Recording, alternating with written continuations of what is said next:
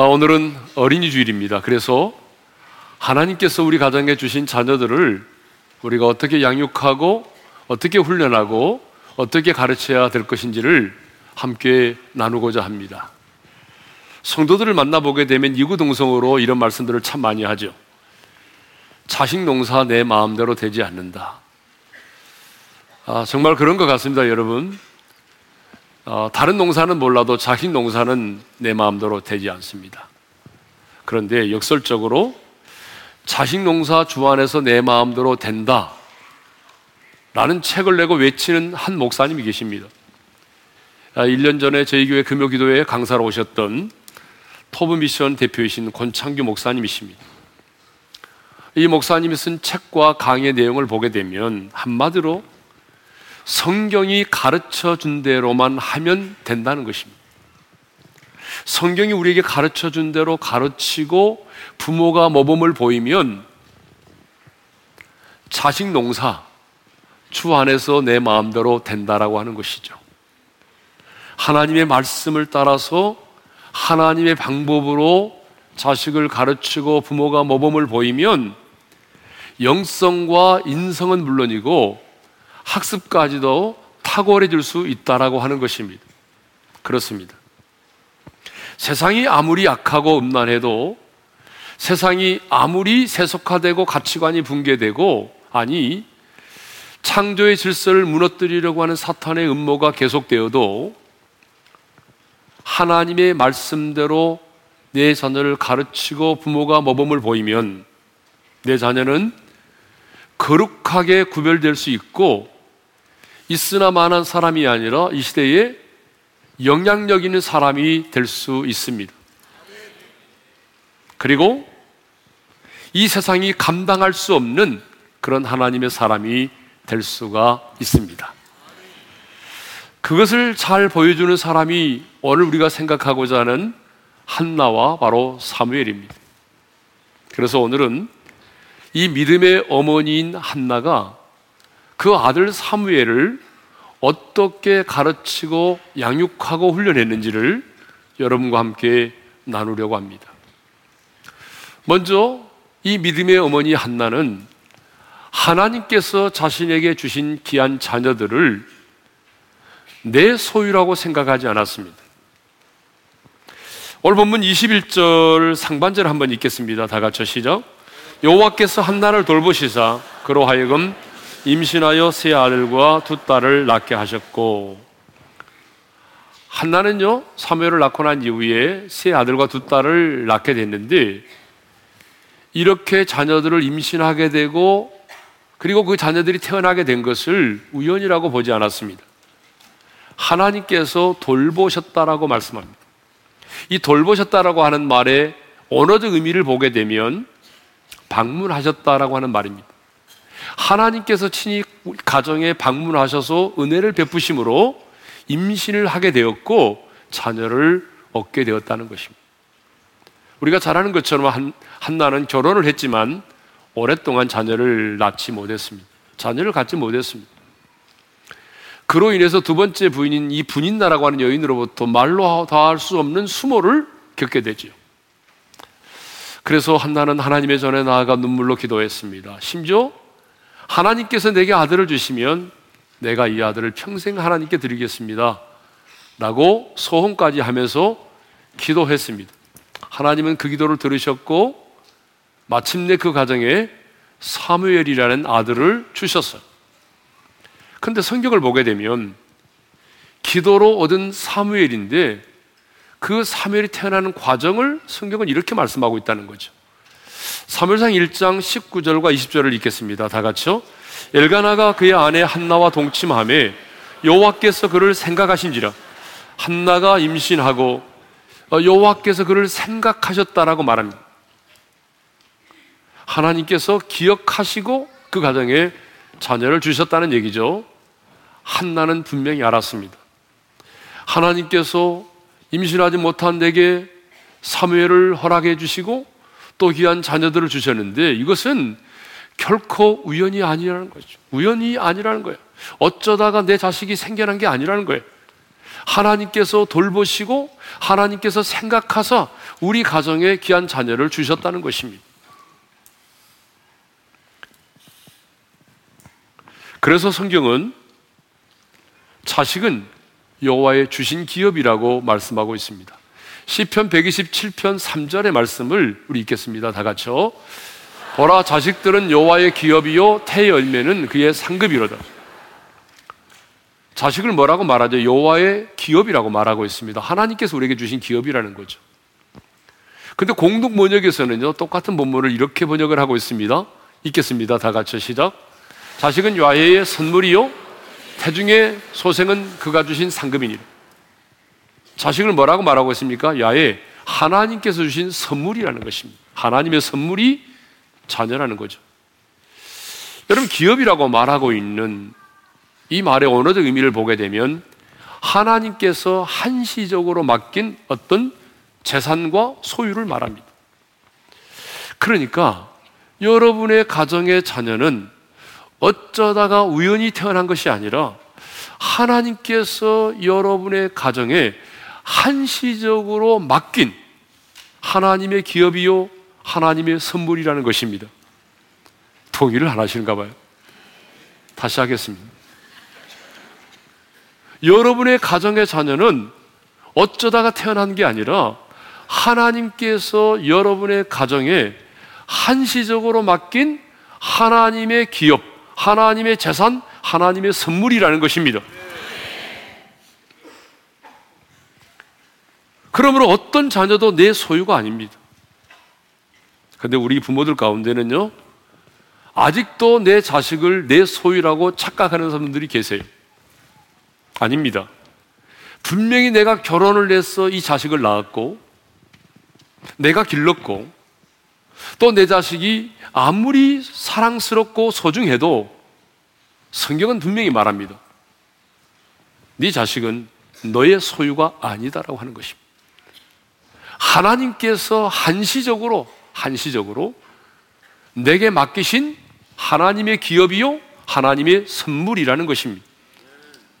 그러므로 여러분의 자녀를 여러분들이 마음대로 소유하려고 해서도 안 되고 여러분이 마음대로 지배하려고 해서도 안 됩니다. 그런데 많은 부모들이 자녀를 자신의 소유로 소유하려고 하고 자기 자기 자식을 어떻게 합니까? 욕망의 대상으로 생각합니다. 그러나 여러분 자식은 욕망의 대상이 아닙니다. 부모의 욕망의 대상이 아니라는 것입니다. 자식은 우리가 이 땅에 살아가는 동안에 하나님께서 내게 잠시 이탁시킨 하나님의 기업이요. 하나님의 선물인 것입니다. 그러므로 우리는 우리의 자녀들을 내가 원하는 자식이 아닌 그 자식을 내게 맡기신 하나님이 기뻐하시고 하나님이 원하시는 자녀로 양육하고 훈련하고 가르쳐야 하는 것입니다. 그렇다면 믿음의 어머니 한나는 어떻게 아들 사무엘을 양육하고 훈련했을까요? 첫째로 자녀를 하나님께 온전히 드렸습니다. 자, 사무엘상 1장 28절의 말씀을 읽겠습니다. 다 같이 시작. 그러므로 나도 그를 여호와께 드리되 그의 평생을 여호와께 드리나이다 하고 그가 거기서 여호와께 경배하니라. 한나는 마침내 그 아이가 젖을 뗐을 때에 젖을 때였을 때에 기도로 낳은 아들 사무엘을 소원한 대로 하나님의 성전에 데리고 올라가서 그곳에서 여호와께 드렸습니다. 그런데 어떻게 드렸습니까? 한시적으로 뭐 3년 아니면 뭐 결혼하기 전까지가 아니고 평생을 드렸습니다. 더 놀라운 사실은 더 놀라운 사실은 그 아들 사무엘을 하나님께 드리고 하나님의 성전에서 드리고 그 자리에서 하나님을 경배했다는 사실입니다.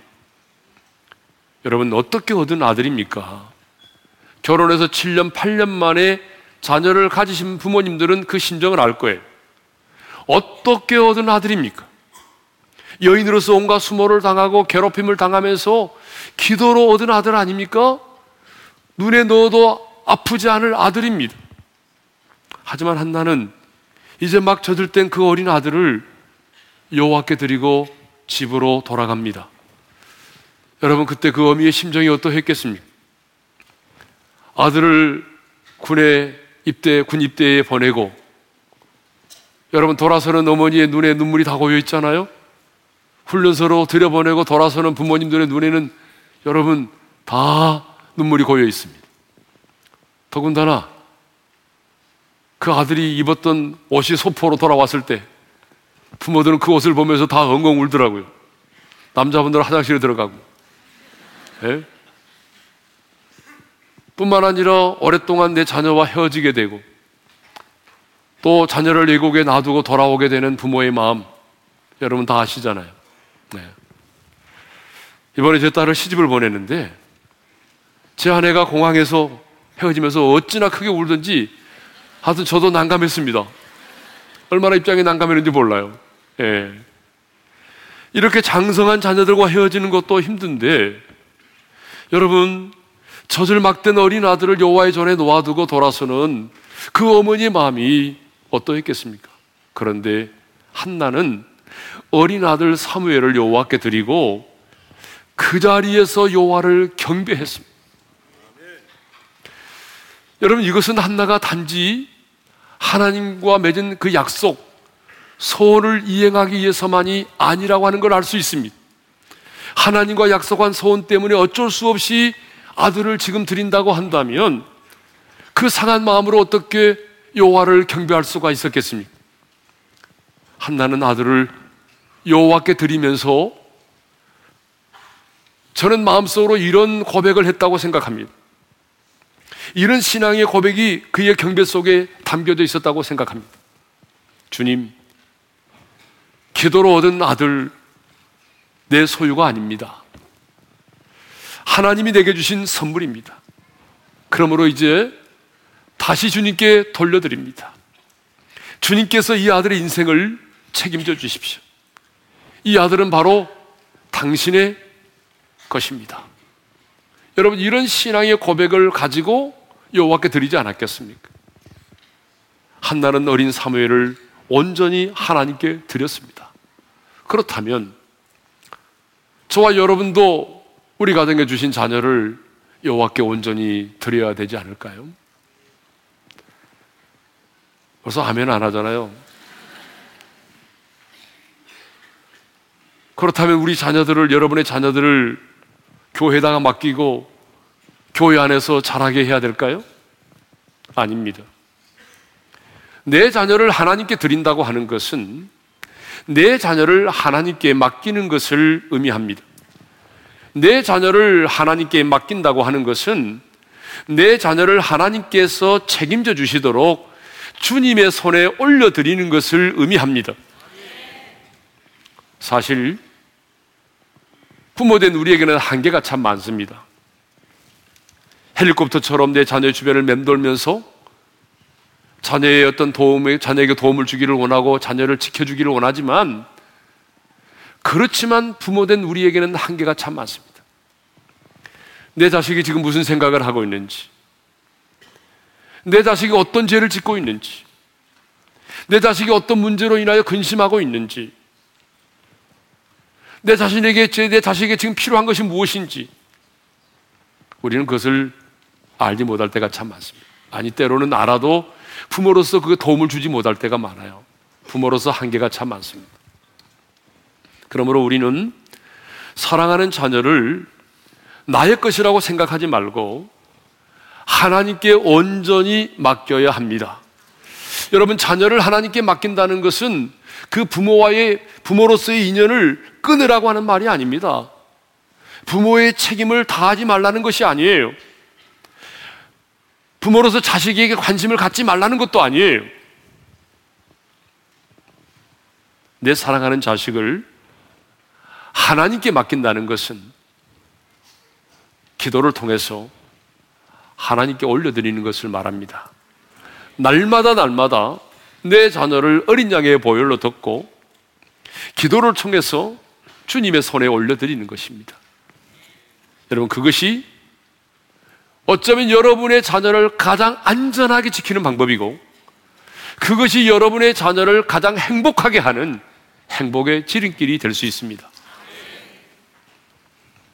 두 번째로 한나는 어떻게 했느냐?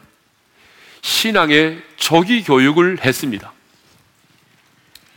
어머니 한나와 아버지 엘가나는 기도로 얻은 어린 아들 사무엘을 이 제사장 엘리 앞에서 자라게 했다는 것이죠. 사무엘상 2장 11절의 말씀을 읽겠습니다. 다 같이요. 엘가나는 남아의 자기 집으로 돌아가고 그 아이는 제사장 엘리 앞에서 요와를 섬기니라. 한나는 기도로 얻은 아들을 그 시대의 제사장 엘리 앞에서 자라게 했습니다. 여러분 엘리 제사장 밑에서 뭐 했다는 얘기입니까? 여호와를 섬기겠다는 말인데 이 말은 신앙의 훈련을 받겠다는 말이죠. 여러분 여기서 여호와를 섬겼다고 하는 말이 뭐겠습니까? 그 어린 사무엘이 무슨 뭐 제사장의 직무를 감당했습니까? 아니면 성전의 관리를 맡았겠습니까? 그건 아니잖아요. 제사장 밑에서 신앙의 훈련을 받은 거죠. 그래서 성도들이 어떻게 11조를 드리는가를 보게 됐습니다. 뿐만 아니라 하나님께 드릴 제물은 어떤 것이어야 되고 어떻게 하나님께 제사를 드려야 되고 매일 분양은 어떻게 해야 되는 것이고 어떻게 속죄제를 드리고 하는 것들을 그 하나님의 성전에 머무르면서 일찍이 어릴 때부터 신앙의 조기 교육을 받게 된 것입니다. 그렇습니다. 여러분 다른 것은 몰라도요. 어, 정말 신앙의 조기 교육은 필요합니다. 근데 요즘 부모님들은요. 신앙의 조기 교육에 대해서는 별로 관심이 없는 것 같아요. 신앙의 조기 교육에 대해서는 별로 관심이 없고 우리 아이들이 어떻게 하면 영재가 될 수 있을까? 어떻게 하면 우리 자녀들이 좀 더 좋은 학교에 들어갈 수 있을까? 그래서 지금 하고 있는 학습에 대한 조기 교육에 대해서는 관심이 많습니다. 그래서 조금만 머리가 뛰어난 것 같으면 영재라고 생각을 합니다. 주변에 영재가 너무 많아요. 그래서 영재 교육을 받게 합니다. 우리말도 아직 우리말도 못하는 아이에게 영어를 가르칩니다.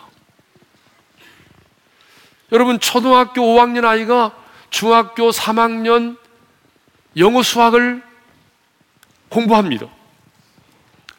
이것을 우리는 선행학습이라고 말하죠. 학원에 다니면 다 뭐예요? 선행학습 하잖아요. 그러니까 얘들이 학교에 가서 공부할 게 없는 거예요. 다 학원에서 배우니까. 그런데 여러분, 이 교육학자들에 의하면 이 조기 교육은요, 아이만 힘들게 할 뿐만 아니라 별로 도움이 되지 않는다는 거예요. 여러분 그러잖아요. 예국에 나가보면 우리 아이들이요, 영어 수학 진짜 잘하잖아. 수학은 말할 것도 없어요. 근데 나중에요, 대학원에 들어가서 보게 되면, 대학에 들어가서 보게 되면 밀려요. 그때는 밀리더라고요. 처음엔 잘한 것 같은데. 그래서 어떤 분이 써놓은 글을 봤는데요. 이 선행학습과 적의 교육은 별로 도움이 안 된다는 거예요. 그러면서 이런 예를 들었더라고요. 한 어린 아이가 어떤 걸 들을 수 있는 무게가 20kg인데요. 1년보다 1년 선행학습을 먼저 하게 되면 그 아이에게 30kg을 들게 한다는 것입니다. 2년 선행학습을 먼저 하게 되면 20kg을 들 수 있는 아이로 하여금 40kg을 들게 만든다는 것입니다. 3년 선행학습을 먼저 하면 20kg 들 수 있는 아이에게 50kg을 들게 만든다는 것입니다. 그러니 그 아이가 여러분 얼마나 버겁고 힘들겠습니까? 공부하는데 무슨 흥이 나고 재미가 있겠습니까? 학력은 높아질 수 있을지 모르지만 여러분 그 아이는 오히려 공부에 대한 그런 즐거움이 사라져 버리는 것이죠. 때가 되면 성장하면 얼마든지 30kg도 가볍게 들 수 있고 40kg도 들 수 있고 60kg, 70kg도 들 수 있는데 부모님들의 욕심이 20kg을 들 수 있는 아이에게 선행학습과 초기교육을 통해서 50kg을 들게 만든다는 것입니다. 이런 부모님의 조기 교육과 선행 학습 때문에 우수한 아이들이 재능을 꽃피우지 못하고 시들어 버리는 경우들이 너무나 많습니다. 그러나 여러분, 신앙은 초기 교육이 반드시 필요합니다. 그래서 바울은 믿음의 아들 디모데에게 편지하면서 너는 배우고 확실한 일에 거하라. 그렇게 권면하면서 뭐라고 말하냐면 또 어려서부터 성경을 네가 알았다라고 말합니다. 무슨 얘기입니까? 디모데는 어릴 때부터 성경을 알았다는 것입니다. 무슨 말입니까? 어릴 때부터 성경을 알았다. 신앙의 초기 교육을 받았다는 것입니다. 우리가 잘 아는 잠언 22장 6절에 이런 말씀이 있습니다. 읽겠습니다. 시작. 마땅히 행할 길을 아이에게 가르치라. 그리하면 늙어도 그것을 떠나지 아니하리라. 누구에게 가르치라고 그랬어요? 아이에게 가르치라는 것입니다. 왜요? 그렇게 하면 늙어도 그 말씀을 떠나지 않게 된다는 것입니다. 그러니까 아이에게 신앙의 조기 교육, 영적인 교육을 해놓으면 나이가 들어도 늙어도 그 말씀을 떠나지 않게 된다는 것입니다. 이 신앙의 조기 교육이 그래서 중요한 거예요.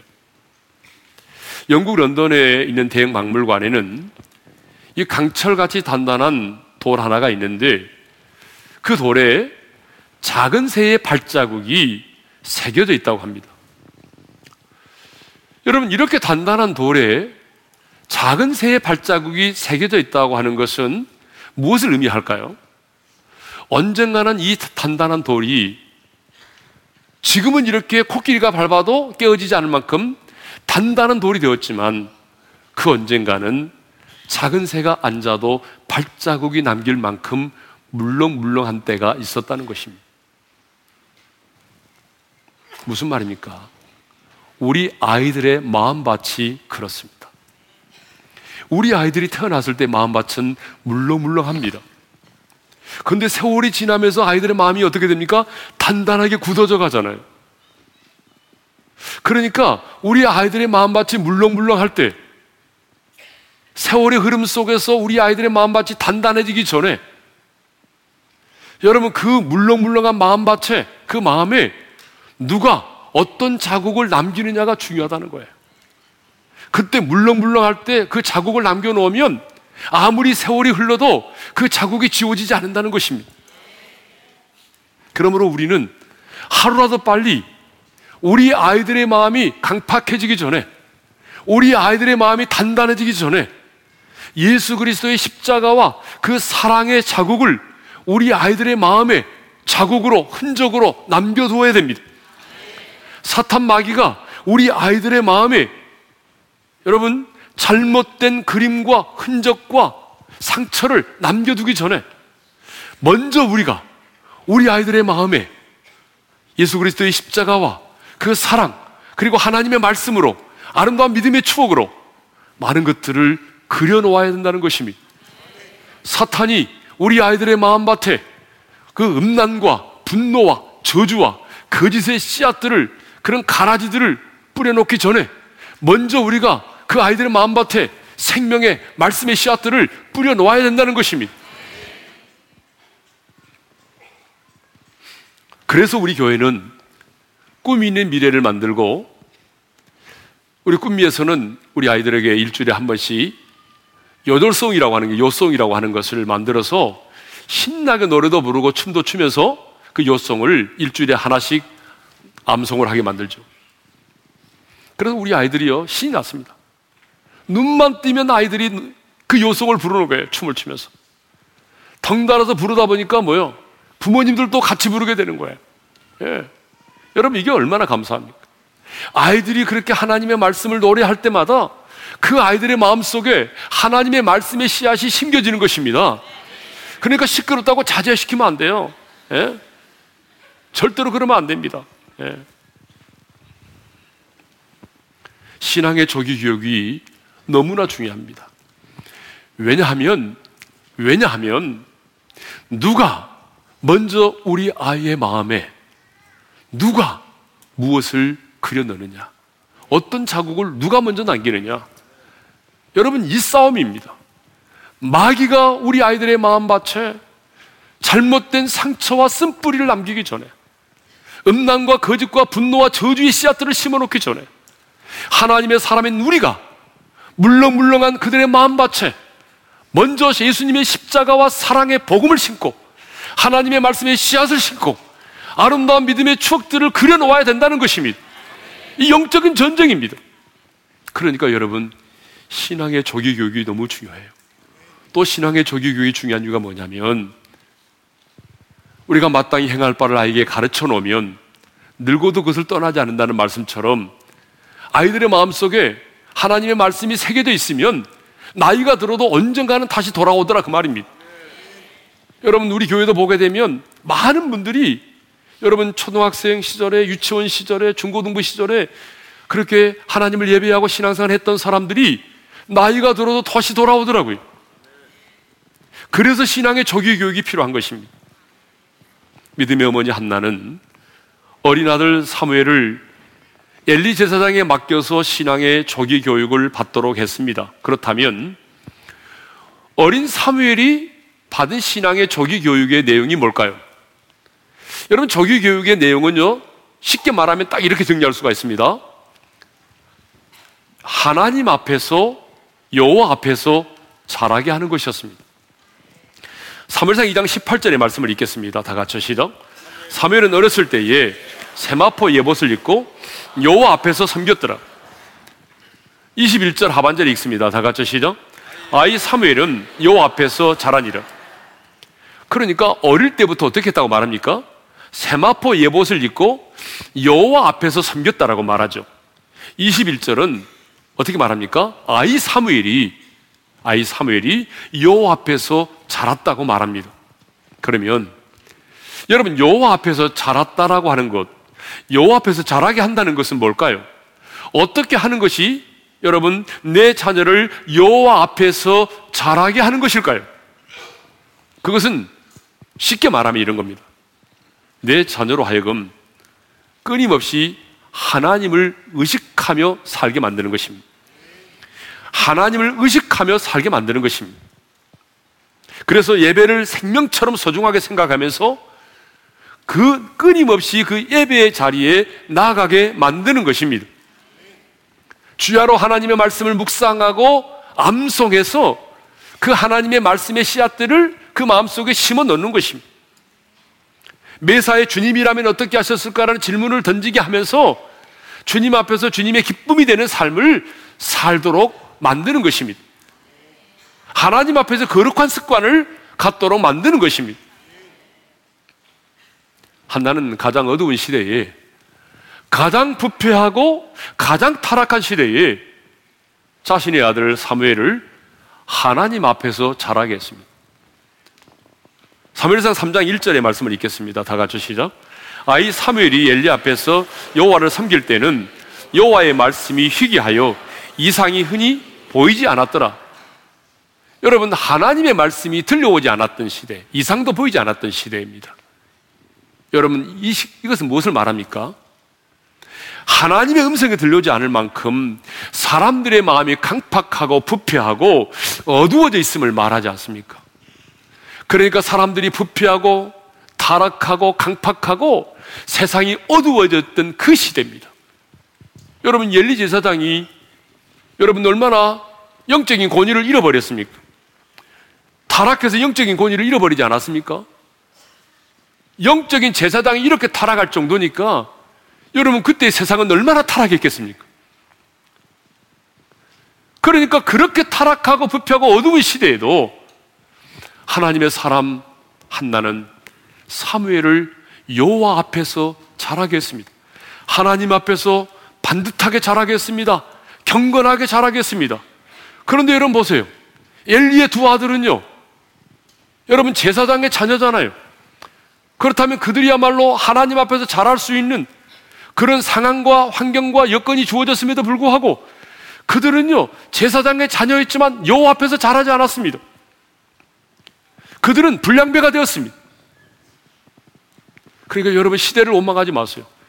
시대가 어떻다, 시대가 악하니까 안 된다. 여러분 아닙니다. 가장 하나님의 말씀이 희귀하고 이상해 보이지 않는 그렇게 부패하고 타락하고 어두운 시대에도 한나는 자신의 아들을 여호와 앞에서 반듯하게 자라게 했습니다. 그랬더니 어린 사무엘이 어떻게 됐다고 말합니까? 점점 자라매 하나님과 사람들에게 더욱 은총을 받았다라고 말씀하고 있습니다. 26절의 말씀을 읽겠습니다. 다 같이요. 아이 사무엘이 점점 자라매 여호와와 사람들에게 은총을 더욱 받더라. 신앙의 조기 교육의 결과가 무엇입니까? 신앙의 조기 교육을 했는데 그 조기 교육의 결과가 뭐예요? 하나님만이 아니라 사람들에게도 은총을 더욱 받게 되었다는 것입니다. 하나님만이 아닙니다. 많은 사람들은요. 이렇게 요 앞에서 우리 자식을 자라게 하면 뭐 역사 의식도 없어지고 그 다음에 경쟁력에서 뒤처지게 되고 종교 바보가 될 것이라고 생각합니다. 실제로 그래서 내 자녀 교회 보내지 않는다고 하는 목사가 있습니다. 교회 보내면 역사의식이, 역사의식도 사라지고 경쟁력에서 뒤처지고 종교 바보가 된다고. 아니, 평신도가 그랬으면 내가 이해되는데, 아, 목사가 그런 책을 썼습니다. 여러분, 아닙니다. 사무엘을 보십시오. 하나님 앞에서 자라겠더니, 여러분, 역사의식이 사라졌습니까? 종교 바보가 되었습니까? 경쟁에서 뒤쳐졌습니까? 아닙니다. 여러분, 그 시대의 사무엘은 가장 뛰어난 영성의 사람이 되었습니다. 그 시대의 사무엘은 가장 영향력 있는 사람이 됐습니다. 그 시대의 사무엘은 모든 백성들로부터 존경을 받는 사람이 됐습니다. 그가 하나님과 사람들에게 더욱 은혜를 받았다고 했는데 그가 받은 은혜가 어떤 것인지를 살펴보겠습니다. 첫째로 그가 하나님의 음성을 들었다는 것이죠. 사무엘상 3장 10절을 읽겠습니다. 다 같이요. 여호와께서 임하여 서서 전과 같이 사무엘아 사무엘아 부르시는지라 사무엘이 이르되 말씀하옵소서 주의 종이 듣겠나이다 하니 여러분 하나님의 말씀이 희귀하고 이상해 보이지 않는 그런 암남한 시대 속에서도 어린 사무엘은 하나님의 음성을 들었습니다. 하나님의 음성을 듣고 말씀하옵소서 주의 종이 듣겠나이다라고 반응했습니다. 그가 하나님의 음성을 들었기 때문에 그럼 엘리 제사장의 아들과 같이 타락하지 아니하고 그가 믿음을 지킬 수가 있었던 것입니다. 두 번째로 그는요 가장 영향력 있는 사람이 되었습니다. 사무엘의 그 시대에 얼마나 영향력 있는 사람이었는지 아십니까? 그는요 이스라엘의 초대 왕인 사울을 왕으로 기름 부어 세웠습니다. 여러분 사울 왕만이 아니라 우리가 너무나도 잘 아는 다윗을 기름 부어 왕으로 세웠습니다. 이스라엘의 두 왕을 선지자로서 기름 부어 왕으로 세웠습니다. 얼마나 영향력인 사람입니까? 근데 그보다도 영향력인 게 뭔지 아십니까? 하나님이 그와 함께 계셔서 그의 입에서 나오는 말 한마디 한마디도 땅에 떨어지지 않았다는 것입니다. 여러분, 이제 말씀을 읽겠습니다. 사무엘상 3장 19절 20절입니다. 다 같이요.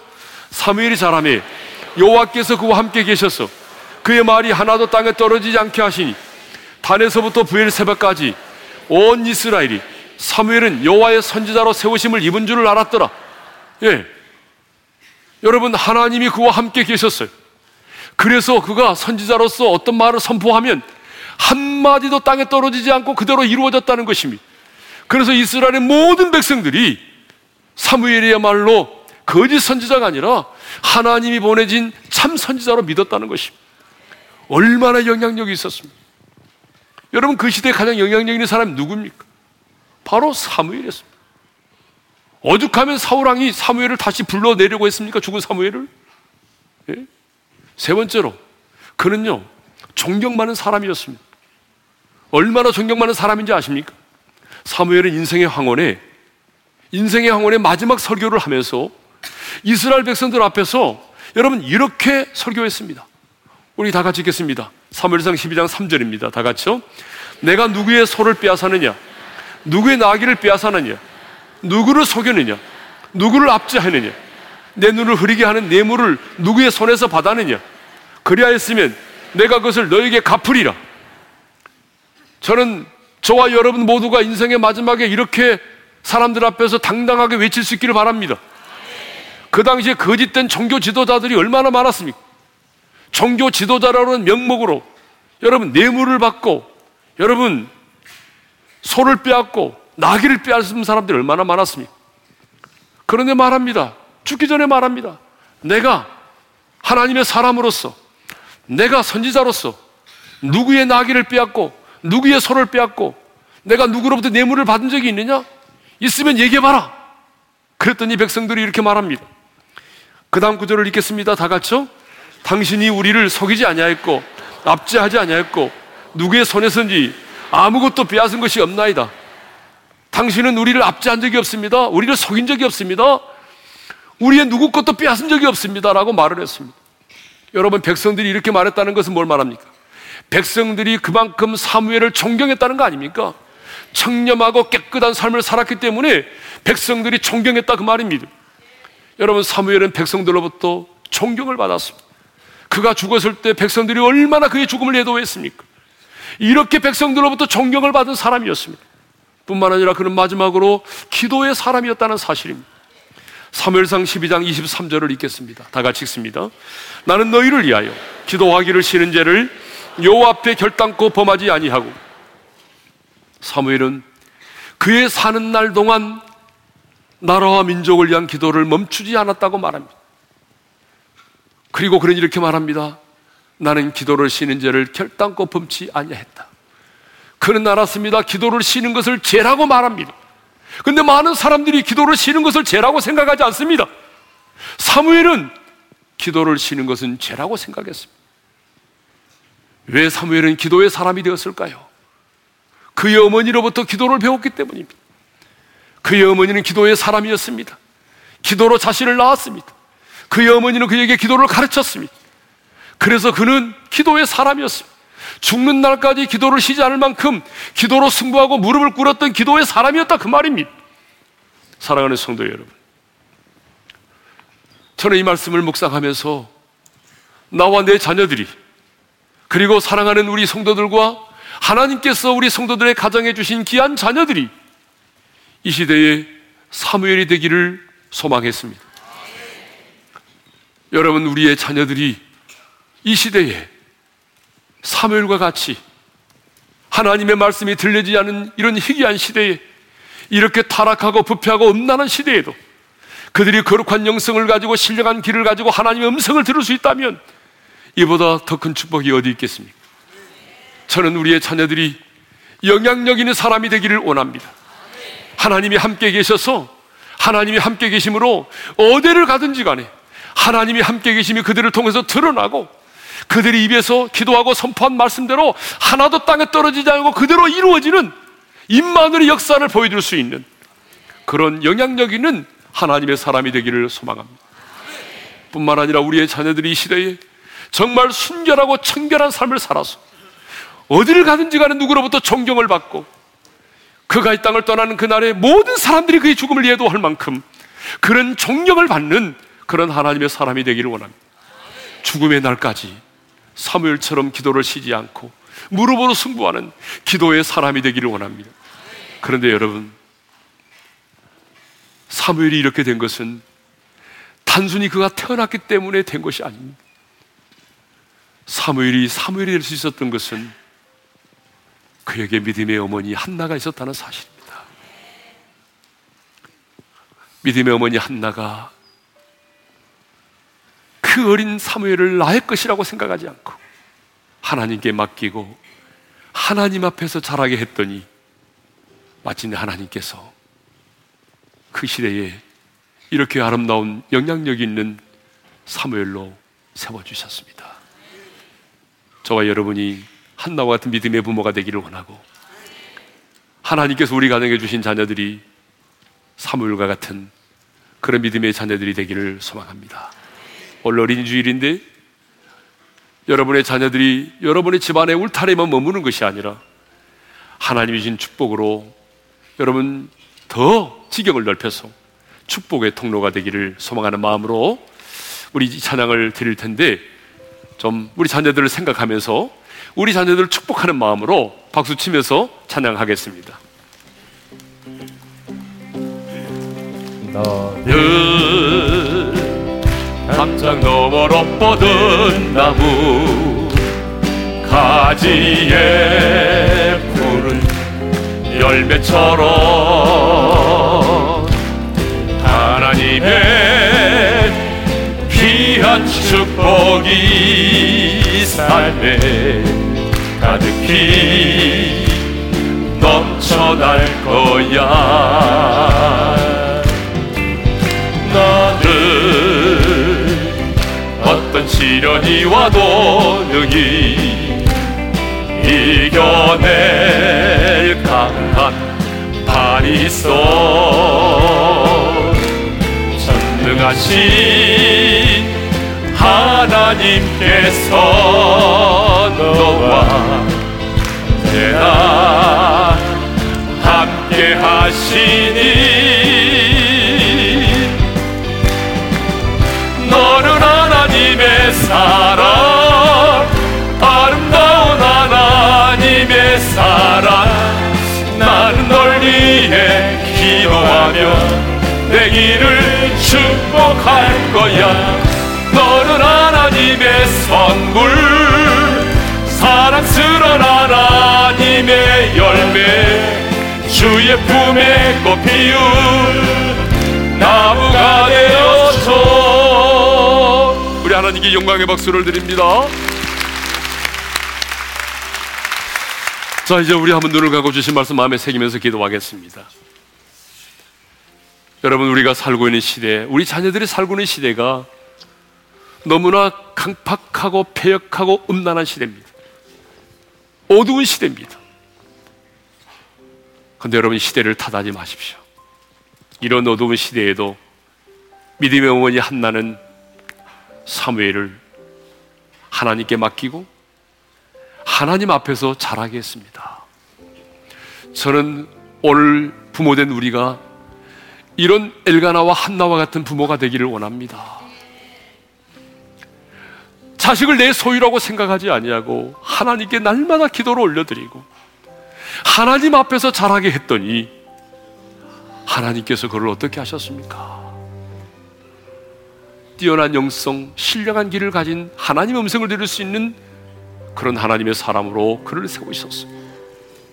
뿐만 아니라 두 왕을 기름 부어 세우고 하나님이 함께 계셔서 그 입에서 나오는 말 한마디 한마디가 땅에 떨어지지 않을 만큼 영향력 있는 삶을 살았습니다. 하나님, 내게 주신 자녀도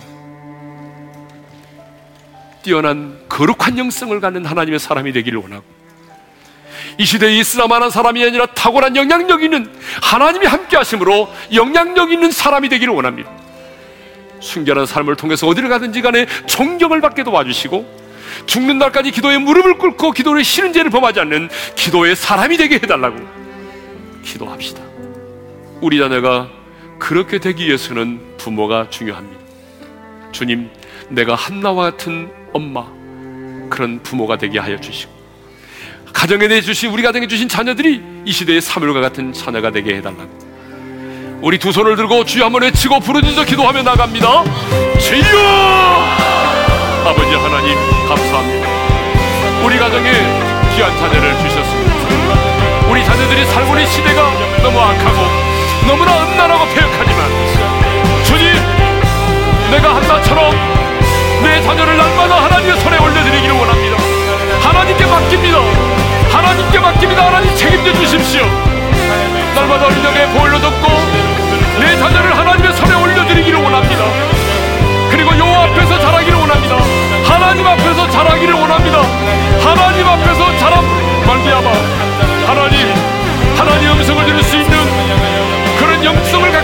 주시고 하나님 음성을 들을 수 있는 거룩한 백성이 되게 하시며 하나님이 함께 하심으로 말미암아 그 입에서 나오는 말 한마디 한마디가 땅에 떨어지지 않을 만큼 영향력 있는 삶을 살게 도와주십시오. 이스라엘은 사람이 아니라 하나님의 담당받은 나무처럼 하나님의 축복의 열매를 맺게 하시고 하나님 존귀한 하나님의 자녀가 되게 도와주시고 거룩하고 순결한 삶을 통해서 존 되게 하여 주시옵소서 이런 자녀가 되기를 소망합니다 주님 우리의 자녀가 이런 자녀가 되기를 소망합니다 성령님이여 도와주시옵소서 아버지 하나님 자식을 낳았지만 주님 세상이 너무나 악하고 음란하고 폐역합니다. 내 힘으로는 할 수 없습니다. 부모들 내게 한계가 너무 많습니다, 주님. 한나처럼 날마다 날마다 내게 주신 귀한 자녀 나의 소유라고 생각하지 말고 하나님께서 내게 맡기신 귀한 선물임을 알고 날마다 어린 보혈로 덮고 주님의 이름으로 올려드리기를 원합니다. 주님께 맡깁니다. 주님 붙잡아 주시고 보호하시고 책임져 주십시오. 그리고 날마다 하나님 앞에서 자라게 하기를 원합니다. 그래서 사무엘처럼 우리의 자녀들이 이렇게 타락한 시대에도 하나님의 음성을 들을 수 있는 영적인 예민함을 갖는 영적 영성을 갖게 하시고 하나님이 함께 하심으로 영향력 있는 사람이 되게 하시고 순결한 사람을 통해서 어디 가든지 존경을 받게 하시고 죽는 날까지 기도에 무릎을 꿇지 무릎을 기도에 무릎을 꿇고 기도를 쉬지 않는 기도의 사람이 되게 도와주십시오. 이제는 우리 주 예수 그리스도의 은혜와 하나님 아버지의 영원한 그 사랑하심과 성령님의 감동 감화 교통하심이 하나님께서 내 가정에 주신 자녀 내 소유라고 생각하지 않고 날마다 날마다 하나님께 올려드리고 하나님 앞에서 자라게 해서 이 시대의 사물과 같은 그런 하나님의 사람이 되기를 소망하는 모든 지체들 위해 이제로부터 영원토록 함께 하시기를 축원하옵나이다. 아멘.